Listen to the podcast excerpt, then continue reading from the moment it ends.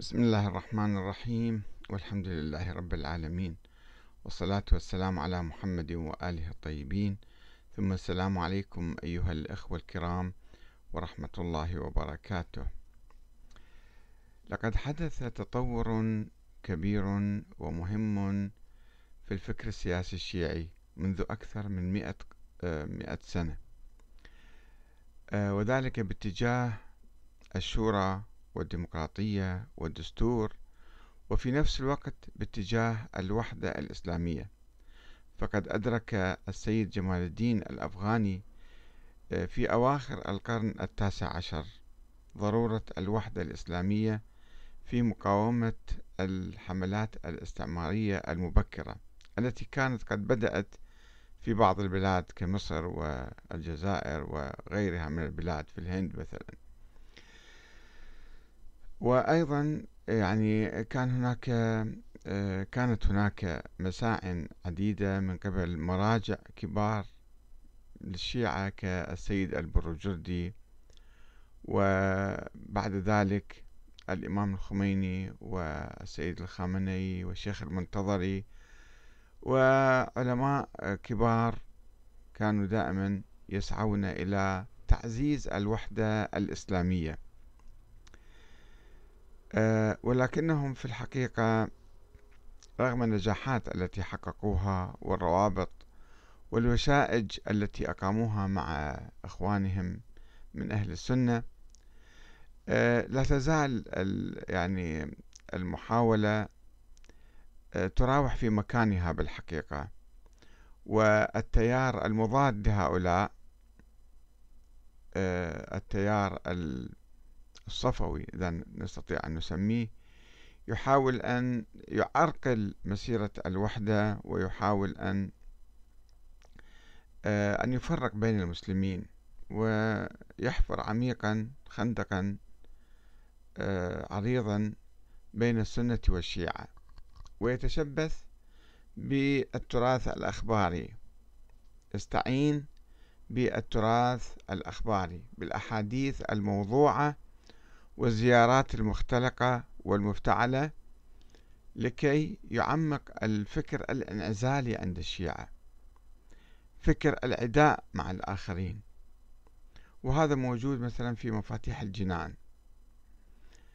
وبمناسبة مثلا آه، يوم الغدير أو حديث الغدير أو ما يسمونه بعيد الغدير ينصح الشيخ عباس القمي مثلا بزيارات معينة وأدعية معينة يأتي بها من دون تحقيق. وهو رجل أخباري هو تلميذ الشيخ النوري الطبرسي الأخباري المعروف. وهذا أيضا كان أخباري. حاول جهده أن ينقح بعض الأدعية والزيارات كما يقول في مقدمة كتاب مفاتيح الجنان. آه، ينتقد فيه كتاب مفتاح الجنان كان منتشر من العلامة المجلسي أو كذا في القرون السابقة. والشيخ عباس القمي جاء قبل حوالي مئة سنة. ونشر أيضا في كتابه أدعية وزيارات بدون تحقيق. أدعية وزيارات مفتعلة وموضوعة ومكذوبة على لسان أهل البيت. صنعها الغلاة في أوقات متعددة ومتأخرة.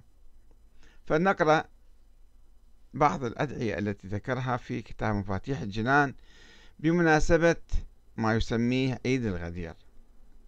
وحديث الغدير كما قلنا في عدة محاضرات وكتابات أيضا حديث متفق عليه بين المسلمين ولكنه لا يحمل معنى معنى صريحا وجليا بالإمامة والخلافة. لم يفهم ذلك لا الإمام علي ولا الأنصار ولا المهاجرون ولا عامة المسلمين في تلك الأيام. ولا عامة الشيعة في القرون الأولى ولا أهل البيت وإنما لأهداف سياسية الصراع اللي كان موجود بين الفاطميين والبويهيين والعباسيين في القرن الرابع الهجري ابتدأ الفاطميون والبويهيون باعتبار يوم الغدير يوم عيد وألفوا أو بدأوا يؤلفون الأحاديث حول هذا الموضوع أن هذا هو عيد الله الأكبر أكبر من عيد الأضحى حتى. وإحنا عندنا في الإسلام عيدين. عيد الفطر وعيد الأضحى وعيد الأضحى يعتبر عيد الله الأكبر. فهم جاءوا بعيد جديد ثالث وهو عيد الغدير. خلينا نقرأ هذه الزيارات والأدعية. طبعا مع الأسف الشديد بعض من يسمون بالمراجع. وهم غير مجتهدين ولا مراجع مجرد أخباريين لافين لفات على رؤوسهم ويخدعون الناس ويكرسون هذه الثقافة الطائفية. التي تفرق بين المسلمين. خلينا نشوف شلون ثقافة عدوانية وسلبية في هذه الأدعية. يقول الشيخ عباس القمي يقدم الشيخ عباس القمي دعاء يوم الغدير. ضمن مجموعة مفاهيم وأفكار ونظريات تستند إلى أحاديث ضعيفة أو مختلقة حيث يسمي في البداية يوم الغدير بعيد الغدير. الذي يصفه بأنه عيد الله الأكبر وعيد آل محمد عليهم السلام. ويقول عنه إنه أعظم الأعياد وما بعث الله تعالى نبيا إلا وهو يعيد هذا اليوم كل الأنبياء السابقين. ويحفظ حرمته واسم هذا اليوم في السماء يوم العهد المعهود واسمه في الأرض يوم الميثاق المأخوذ والجمع المشهود. ويضيف شيخ عباس القمي في كتاب مفاتيح الجنان. روي روي هسه من رواه لا يذكر روي هكذا إذا مع الشحن يعني. روي أنه سئل الصادق عليه السلام هل للمسلمين عيد غير يوم الجمعة والأضحى والفطر؟ قال نعم أعظمها حرمة. قال الراوي من الراوي أيضا ما يذكر اسمه. وأي عيد هو؟ شوف واحد يسأل الإمام الصادق. وما يعرف ما يعرف هناك عيد بهذا الاسم. فقال الإمام الصادق اليوم الذي نصب فيه رسول الله صلى الله عليه وآله وسلم أمير المؤمنين عليه السلام وقال من كنت مولاه فعلي مولاه وهو يوم ثمانية عشر من ذي الحجة قال الراوي وما ينبغي لنا أن نعمل في ذلك اليوم قال الصيام والعبادة والذكر لمحمد وآل محمد عليه السلام والصلاة عليهم. وأوصى رسول الله صلى الله عليه وسلم أمير المؤمنين أن يتخذ ذلك اليوم عيدا. وكذلك كانت الأنبياء تفعل. كانوا يوصون أوصياءهم بذلك فيتخذونه عيدا. شوفوا شلون كذبة كبيرة. هل سمعتم بهذا من قبل؟ أو قرأتم في حديث آخر أو في كتاب آخر أن الأنبياء كلهم وهذا لم يذكر القرآن يعني. القرآن ذكر أشياء كثيرة وتفاصيل كثيرة عن الأنبياء السابقين. لم يذكر أنهم كانوا يتخذون يوم يوم الغدير عيدا. وأيضا يقول النبي قال لنا علي اتخذ عيد بس الإمام علي ما عمل به ولم يتخذ ذلك عيدا. معناته أن الحديث كذب هذا. وبالرغم من تحدث هذه الرواية عن معرفة الأنبياء السابقين واحتفالهم بعيد الغدير وهو أمر غريب لم يشر إليه أحد من الأولين والآخرين من قريب أو بعيد. فإنها تكشف أيضا عن عدم معرفة السائل في زمان الإمام الصادق في القرن الثاني الهجري يعني لهذا العيد. لم يعرف هذا العيد. مما يؤكد اختلاق هذا الحديث وضعفه. خاصة وأن الشيعة لم يعرفوا أو لا لم يعرفوا هذه التسمية ولم يقوموا بالاحتفال بعيد الغدير إلا في القرن الرابع الهجري في ظل الدولة البويهية والدولة الفاطمية في مصر. وقد أراح الشيخ عباس القمي نفسه من عناء ذكر السند أو التحقيق فيه واعتمد على إرسال الحديث روية وراوي لا يعرف الراوي لا يعرف المروي ولا أين روي هذا الحديث. وأضاف إليه حديثا آخر بنفس الطريقة. فقال في حديث أبي نصر البزنطي عن الرضا صلوات الله وسلامه عليه أنه قال يا ابن أبي نصر أينما كنت فاحذر يوم الغدير عند أمير المؤمنين عليه السلام فإن الله تبارك وتعالى يغفر لكل مؤمن ومؤمنة ومسلم ومسلمة ذنوب ستين سنة ويعتق من النار ضعف ما أعتق في شهر رمضان. ضعف ضعف شهر رمضان. وليلة القدر وليلة الفطر. ولدرهم فيه بألف درهم لأخوانك العارفين إذا أعطيتهم يعني. وأفضل وأفضل على إخوانك في هذا اليوم. روح تفضل عليهم يعني. وسر فيه كل مؤمن ومؤمنة. وزع عليهم حلويات هدايا. والله لو عرف الناس فضل هذا اليوم بحقيقته لصافحتهم الملائكة في كل يوم عشر مرات. بس ليش عشر مرات؟ ما أدري. حديث مختلق. وحسب مزاجه يصنع ما يريد يعني من الأحاديث ويركبها حتى يجعل من هذا يوم عيد. وأضاف الشيخ عباس القمي الخلاصة إن تعظيم هذا اليوم الشريف لازم وأعماله عديدة. الأول الصوم وهو كفارة ذنوب ستين سنة. وقد روي كل روي منه روى ما يقول. وقد روي أن صيامه يعدل صيام الدهر. قبل شوية قال يمكن آه، ستين يوم صار الآن ستين سنة صار لا يوم الدهر كله.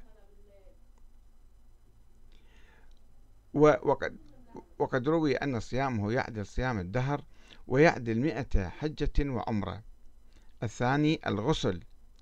الثالث زيارة أمير المؤمنين. وذكر القمي عدة زيارات وأدعية.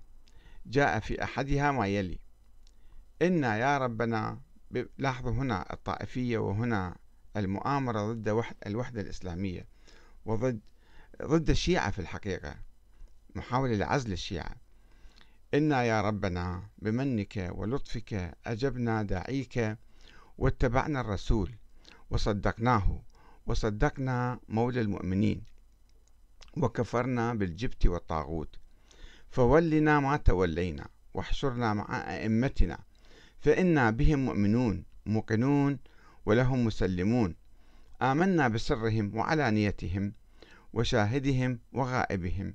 وحيهم وميتهم ورضينا بهم أئمة وقادة وسادة وحسبنا بهم بيننا وبين الله دون خلقه. لا نبتغي بهم بدلا ولا نتخذ من دونهم وليجة وبرئنا إلى الله من كل من نصب لهم حربا من الجن والإنس من الأولين والآخرين. وكفرنا بالجبت والطاغوت والأوثان الأربعة.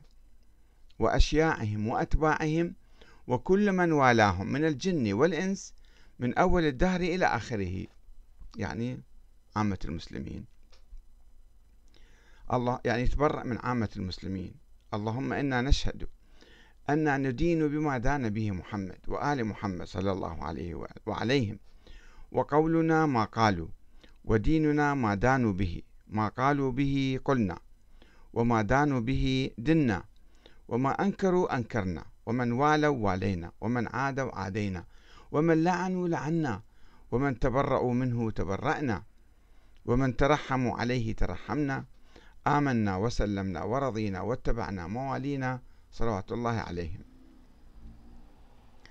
ومن الواضح أن هذا الدعاء يتضمن التبري مما يسميه بالجبت والطاغوت ويقصد بهما الشيخين أبي بكر وعمر وأشياعهم وأتباعهم ومن والاهم من الجن والإنس من أول الدهر إلى آخره وهو ما يؤدي إلى القطيعة والانفصال النفسي عن عامة المسلمين ويحدث شرخا بينهم وبين الشيعة. وفي دعاء آخر يرويه القمي عن ابن طاووس في القرن السابع الهجري هذا كان الذي يرويه بدوره عن الشيخ المفيد في القرن الرابع والخامس الهجري. دون أن يذكر السند والمصدر. جاء ما يلي. اللهم إني أسألك بحق محمد وآل محمد. أن تصلي على محمد وآل محمد وأن تلعن من جحد حق هذا اليوم. وأنكر حرمته. فصد عن سبيلك لإطفاء نورك. وكأن الإيمان بهذا اليوم من ضروريات الإسلام التي لا ينكرها إلا كافر. وأنه لم يكن الموضوع محل جهل ونفي من قبل الشيعة في القرون الأولى. ما حد ما كان يعرف هذا الشيء. لا يعرفوه ولا آه، سامعين به. ولكي يكرس القمي يوم الغدير عيدا تاريخيا منذ أعماق التاريخ ويضفي عليه هالة قدسية ذكر أن هذا أن هذا هو اليوم الذي جعل الله تعالى فيه النار على إبراهيم الخليل بردا وسلاما. واليوم الذي انتصر فيه موسى على السحرة ونصب فيه وصيه يوشع بن نون وجعل فيه عيسى شمعون الصفا وصيا له واستخلف سليمان آصف بن برخية على قومه وأخى فيه رسول الله بين أصحابه. هكذا يختلقون هذا العيد ويحتفلون آه، بهذا العداء وهذا الغلو بالإمام والعداء لمن يعتقدون أو يفترضون أو يختلقون بأنهم كانوا أعداء للإمام علي وأهل البيت وبالتالي يخلقون العداء بين الشيعة والسنة ويحفرون خندقا بين الطائفتين ويعززون الطائفية ويثيرون العنف والعنف المضاد ضد الشيعة. والسلام عليكم ورحمة الله وبركاته.